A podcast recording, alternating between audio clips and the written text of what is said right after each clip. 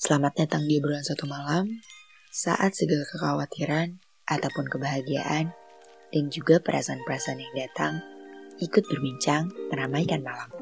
Kami hadir untuk menemani di antara sepi yang sunyi atau riuh yang tak utuh. Bersama kami, Gandhi dan Dinda, selamat mendengarkan. Halo semuanya, kembali lagi di another episode of Obrolan Satu Malam. Pastinya masih sama aku di sini yang bakal selalu jadi peneman riuh yang tak utuh teman-teman di rumah malam ini. Karena minggu lalu kita udah ngobrolin tentang toxic relationship, tentang sebenarnya yang toxic itu hubungannya atau kitanya ya. Nah, malam ini kita bakal obrolin dan kupas lebih jauh lagi, masih dengan topik yang sama, tapi kita bakal obrolinnya lebih dalam lagi karena malam ini aku udah gak sendiri. Malam ini udah ada dua narasumber yang pernah berada di dalam suatu hubungan yang toksik dan siap berbagi ceritanya untuk teman-teman di rumah. Oke, sebelum kita berlanjut membahas topik itu lebih jauh lagi, seperti biasa aku bakal nanya kabar kita semua sepekan penuh ini. Dimulai dari kedua narasumber yang sudah hadir. Halo Kak, gimana nih Kak? Kabar kakak-kakak sepekan penuh ini? Apakah ada kabar suka maupun duka dari kakak-kakak berdua? Halo semuanya, kabar aku di sepekan minggu ini mungkin sedang mencoba untuk baik-baik saja, dan aku berharap sih akan baik-baik saja. Dan untuk aku sendiri, sejauh ini baik-baik saja, dan masih mencoba untuk baik-baik saja. Dan untuk kabar aku sendiri, di minggu ini aku cukup memulih dibandingkan minggu-minggu sebelumnya, dan everything stable, kayak hampir baik-baik aja untuk minggu ini, dan aku harap untuk minggu-minggu selanjutnya akan tetap baik-baik saja. Walaupun aku tahu, aku masih berpura-pura untuk baik-baik saja. Dan semoga teman-teman di rumah juga baik-baik aja dan sehat-sehat semua ya. Walaupun kita semua tahu, kita di sini masih berpura-pura untuk tetap baik-baik saja. Oke, ngomongin soal toxic relationship nih Kak. Seperti yang kita tahu, kalau toxic relationship bukan hanya terjadi di hubungan percintaan aja, melainkan bisa terjadi juga di berbagai aspek lainnya, seperti yang udah kita obrolin di episode sebelumnya. Contohnya seperti di aspek keluarga, pertemanan, pekerjaan, dan masih banyak lagi. Dan kakak-kakak narasumber sendiri ini, kalian tuh pernah mengalami hubungan toksik di aspek apa sih? Kalau aku pernah mengalami hubungan yang toxic relationship di verbal abuse. Dan kalau aku sendiri, aku pernah mengalami pengalaman toxic relationship-nya itu physical abuse. Oke, pasti menarik banget cerita-cerita yang bakal dibawain oleh kedua narasumber ini. Dan untuk tahu lebih dalamnya, kita bakal denger cerita dari verbal abuse pertama. Oke, bisa diceritain Kak pengalaman dalam verbal abuse-nya di relationship percintaan kakak dahulu? Oke, diceritain ya. Awalnya gue sama mantan pacar gue udah pacaran tiga tahun. Di awal-awal pacaran di tahun pertama dan di tahun kedua, gue sama mantan pacar gue tuh ngejalanin hubungan ya baik-baik aja, uh, seperti layaknya orang-orang berpacaran. Tapi uh, gue ngerasa masuk ke tahun ketiga dia berubah semuanya, perlakuan dia, sikap dia ke gue. Yang tadinya nggak pernah posesif sama gue, yang nggak pernah ngelakuin verbal abuse sama gue, tapi dia malah ngelakuin hal itu. Di tahun ketiga, gue ngerasa hubungan gue nggak sehat, gue ngerasa ada yang beda, dan gue selalu bertanya-tanya ke diri gue, kenapa sih hubungan gue jadi kayak gini, kenapa sih dia kayak gini ke gue? Karena di tahun pertama dan di tahun kedua selalu ngerasain kebahagiaan gue tuh ada di dia gitu. Awal dia ngelakuin hal itu ke gue, gue ngelakuin hal apapun selalu salah di mata dia. Contohnya, dia selalu marah kalau gue berpenampilan yang terlalu kebuka, dan dia selalu marah kalau berat badan gue naik. Ketika gue ngepost salah satu foto gue dengan penampilan yang terbuka, tapi menurut gue Oh, foto itu masih wajar karena foto yang gue post di Instagram itu uh, gue gak terlalu memperlihatkan semuanya gitu. Tapi tiba-tiba dia nge-replay nge-replay story gue, dan dia suruh gue hapus, dia maki-maki gue dan selalu bilang ke gue uh, dia kecewa sama gue. Tapi gue awalnya ngerasa mungkin gue salah di sini karena emang dia gak suka pacarnya ngelakuin hal itu, dan akhirnya gue yang minta maaf sama dia. Di sisi lain, di sisi lain gue ngelakuin hal lagi, gue ngelakuin hal itu lagi, dan dia selalu maki-maki gue dan dengan kata-kata yang kasar, yang bikin gue tuh risih aja gitu. Di lain waktu lagi, lebih parahnya lagi, ketika gue lagi makan di luar gitu, dia marah sama gue, dia maki-maki gue di tempat umum, sampai orang-orang ngeliat gue di maki-maki dengan kata-kata yang kasar, dan dia hampir ingin menampar gue. Dan untungnya, untungnya ada salah satu penjaga toko itu yang memisahkan gue, dan akhirnya juga gue balik sama dia. Dia nyesel ngelakuin hal itu ke gue, dia nangis-nangis, dia minta maaf, dan dia selalu ngomong ke gue gak bakalan ngelakuin hal itu lagi sama gue. Dan bodohnya gue di situ, gue selalu minta maaf, gue selalu mau maafin dia apa yang diperbuat ke gue gitu. Dan mungkin gue uh, selalu curhat ke teman gue, dan mungkin teman-teman gue juga selalu menyarankan, uh, selalu bilang ke gue ya, kenapa sih lo selalu bertahan sama dia gitu kan. Uh, kenapa gue bertahan sama dia? Karena dia tuh selalu menjanji-janjikan gue untuk berubah. Dia selalu menjanjikan dia untuk berubah dan gak akan ngelakuin hal itu lagi. Dan di situ gue lulu dong, dan gue mengiyakan, dan gue juga memaafkan gitu kan. Dan akhirnya juga gue melanjutkan hubungan gue sama dia. Tapi lama-lama kok dia ngulangin hal itu lagi sama gue, dan gue ngerasa capek banget sama dia karena uh, karena gue suka uh, karena gue merasa terganggu aja gitu. Orang tua gue pun nggak pernah ngelakuin hal itu untuk gue. Gue sedih aja ya, awalnya hubungan gue yang baik-baik aja, tapi seiring jalannya waktu gue malah ngedapetin toxic relationship yang menurut gue parah banget.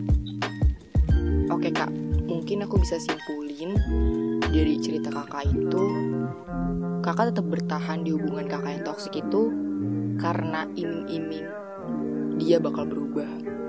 Tapi balik lagi, manusia tuh gak bakal bisa berubah untuk seseorang.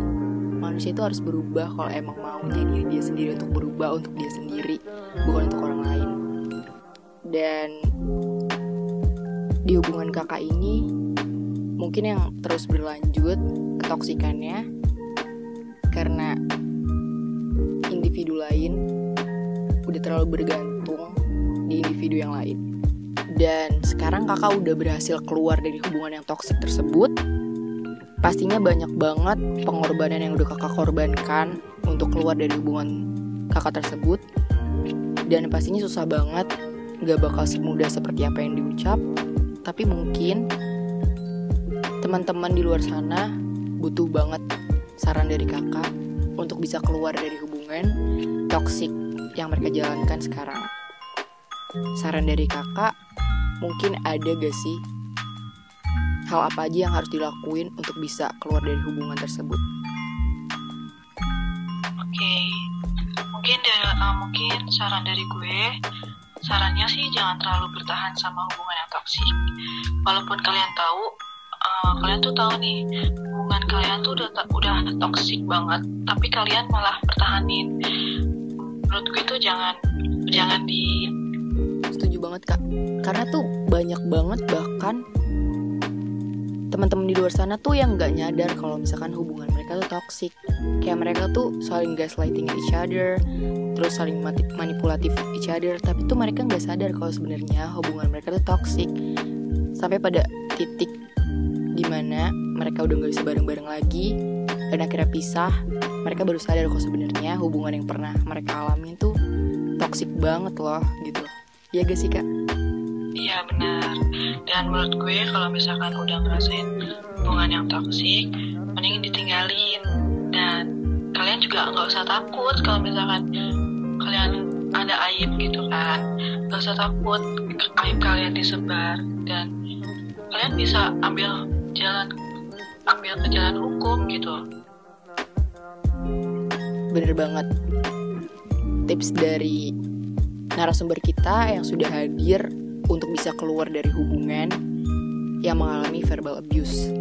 Semoga tips-tipsnya dan cerita dari narasumber kita bisa membantu teman-teman yang mungkin sedang berada di dalam hubungan yang toksik pada saat ini. Dan sekali lagi makasih banget untuk sudah bersedia menceritakan pengalaman yang bisa dibilang mungkin pengalaman buruk dalam hidup kakak untuk teman-teman obrolan satu malam pada malam ini. Sekali lagi terima kasih ya Kak.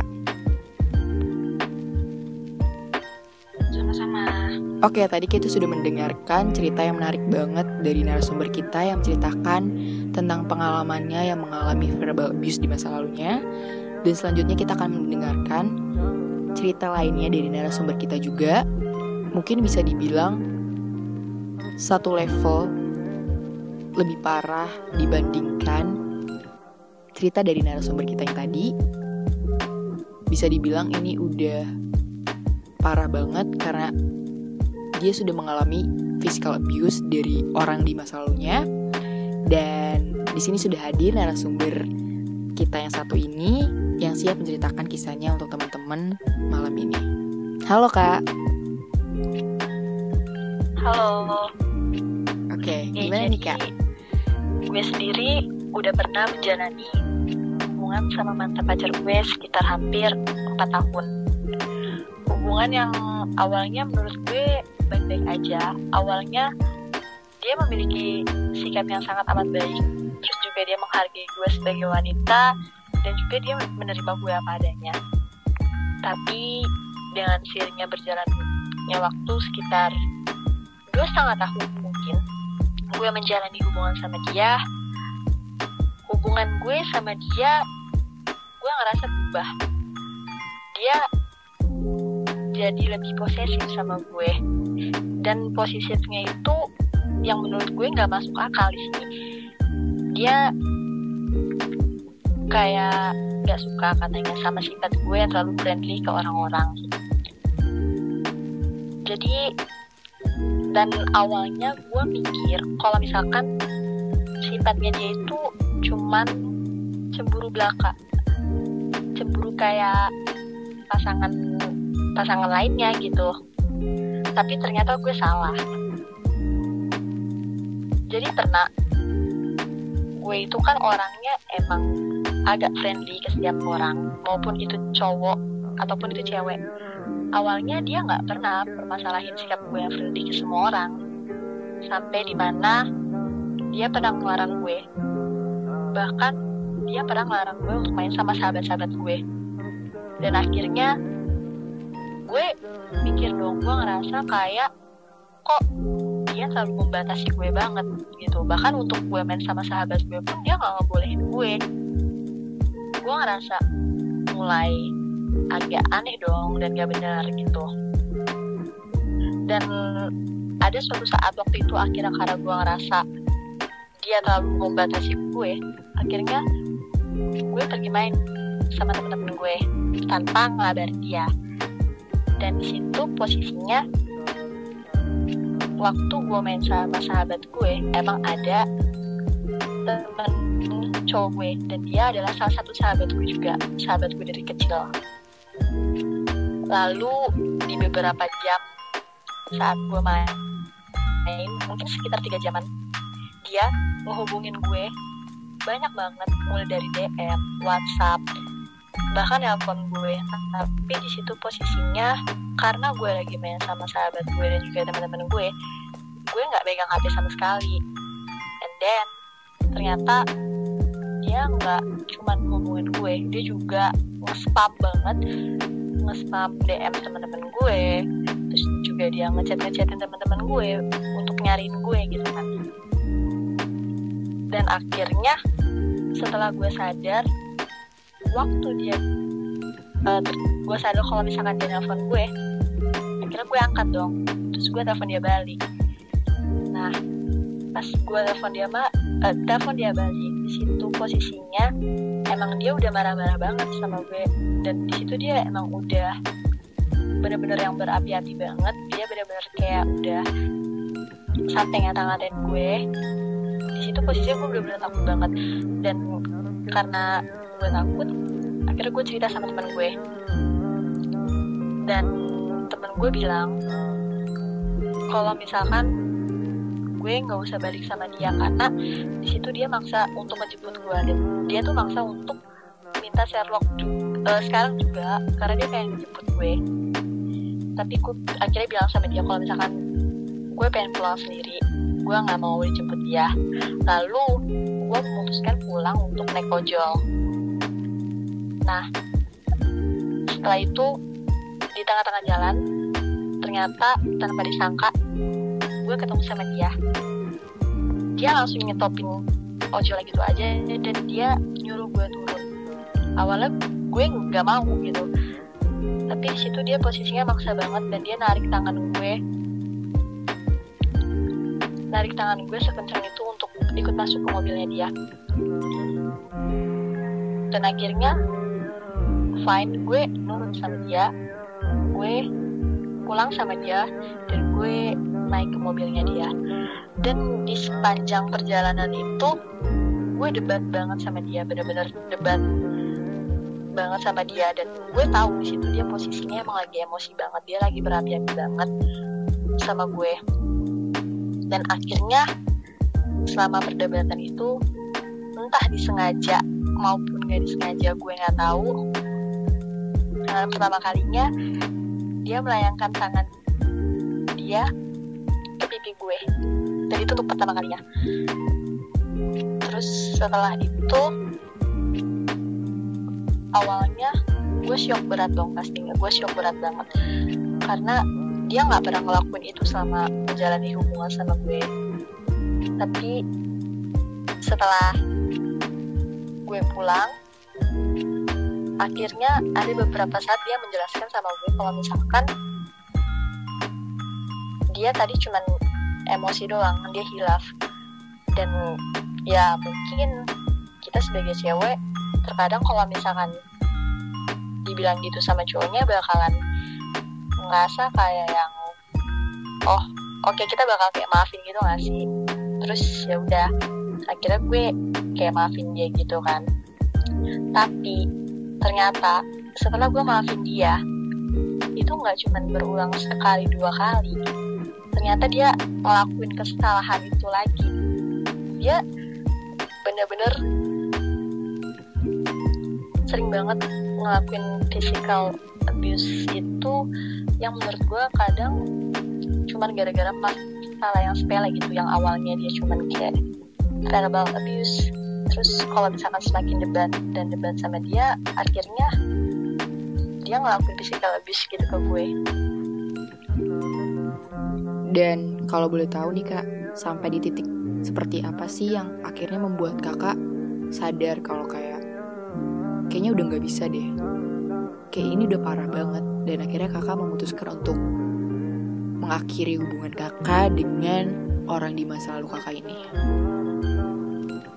Oke, jadi sebenarnya menurut gue uh, setiap orang itu kan mempunyai batasan masing-masing ya dalam setiap menjalani hubungannya itu.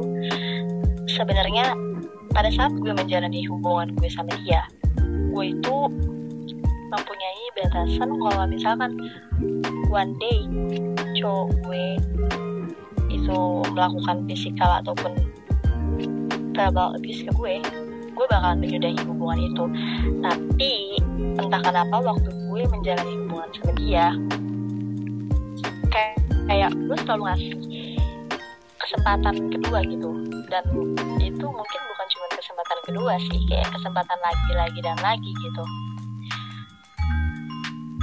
And then karena gue awalnya ngerasa dia udah berkali-kali kayak gitu, gue maafin dia kayak gitu lagi dan lagi. Akhirnya gue ada di titik dimana batasan gue, rasa sabar gue untuk perlakuan dia ke gue tuh udah habis gitu loh. Gue ngerasa kayak gue gak bisa kayak gini terus gitu loh. Dan akhirnya disitu gue memberanikan diri gue untuk menyudahi semuanya. Sebenarnya menurut gue yang paling penting untuk kita itu yang pertama ya kita harus sadar diri. Maksudnya kita harus sadar uh, diri kita gitu loh. Kalau misalkan emang kita ngerasa hubungannya kayak udah gak baik, terus juga kita ngerasa nih hubungan emang udah gak sehat, kita tuh harus sadar gitu menurut gue. Dan kita juga harus berani untuk ambil tindakan menurut gue.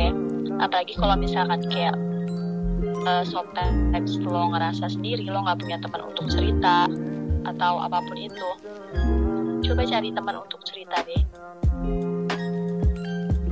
Bener banget dan setuju banget seperti apa yang kakak bilang tadi. Tapi kakak pernah terbesit gak sih di pikiran kakak saat dulu untuk belum menyudahi hubungan kakak itu karena pikiran-pikiran seperti apa sih kak? Karena tuh banyak banget, termasuk aku yang pernah mengalami toxic relationship juga, aku tuh selalu berpikir kalau misalkan dia itu sumber kebahagiaan aku. Jadi kayak untuk ninggalin dia berarti aku kehilangan kebahagiaan aku. Dan itu sangat amat salah. Kita tuh gak butuh pasangan untuk lebih bahagia. Pasangan itu bukan tugasnya membahagiakan kita atau mengurangi rasa bahagia kita. Kita tuh terlahir udah seratus persen utuh, kita gak butuh orang lain buat ngebuat diri kita menjadi utuh, karena you're not half. Saat lahir, kita udah seratus persen, kita gak butuh orang buat nambahin kita jadi seratus persen lagi, membuat kita utuh lagi, membuat kita bahagia lagi, kita gak butuh itu semua, karena semuanya berasal dari diri kita. Yang harusnya membuat kita bahagia ya diri kita sendiri, bukan orang lain. Dan bodohnya kita yang pernah terjebak di toxic relationship itu selalu percaya kalau misalkan orang itu akan berubah, dan saat kita udah gak sama dia lagi, kita bakal kehilangan kebahagiaan kita. Dan itu yang benar-benar salah, seperti apa yang udah dialami oleh narasumber kita sekarang ini. Betul gak sih kak? Betul banget sih kak, aku setuju banget sama apa yang kakak bilang. Karena menurut aku juga kalau seandainya emang dia sayang sama kita, dia harusnya memperlakukan kita sebagaimananya uh, pasangan dong, ya nggak sih kak? Dan juga dia harusnya menyayangi kita gitu loh. Harusnya dia mengerti kita menurut aku. Bener banget, kita sama-sama setuju dengan statement tersebut, yang dimana pasti dalam suatu hubungan bakal ada satu hal yang digaslightingin oleh pihak lainnya untuk tetap stay di hubungan toksik tersebut. Tapi sometimes aku tuh selalu mikir kayak di dalam hubungan toksik pasti nggak ada yang namanya hubungan yang seratus persen perfect. Pasti semua hubungan tuh pasti ada toksiknya, even satu persen gitu. Kayak kita tuh selalu berpikir kalau hubungan yang toksik, pasangan kita yang toksik. Tapi itu kita nggak pernah mikir kalau sebenarnya ada part dimana emang kitanya juga yang toksik buat hubungan ini. Kayak gak ada hubungan toksik yang seratus persen partner kita yang membuat hubungan toksik. Pasti ada beberapa persen, beberapa part yang membuat hubungan itu toksik dari kita sendiri. Dan menurut kakak-kakak yang pernah mengalami ketoksikan tersebut, pandangan kakak itu seperti apa sih kak tentang statement yang aku berikan? Mungkin dari kakak-kakak narasumber yang sudah pernah mengalami hubungan yang toksik, mungkin ada sepatah dua patah kata yang ingin disampaikan untuk mungkin teman-teman di luar sana yang sedang mengalami atau pernah juga berada di dalam hubungan percintaan yang toksik. menurut aku di setiap hubungan itu emang pasti bakalan ada toksiknya, entah itu dari segi hal apapun. Tapi yang paling penting itu uh, setiap menjalin hubungan menurut aku kita tuh harus sadar sih, sadar sama diri sendiri dan sadar sama batasan kita gitu loh. Maka sadar sama apa yang udah kita batasin dalam menjalani hubungannya itu gitu.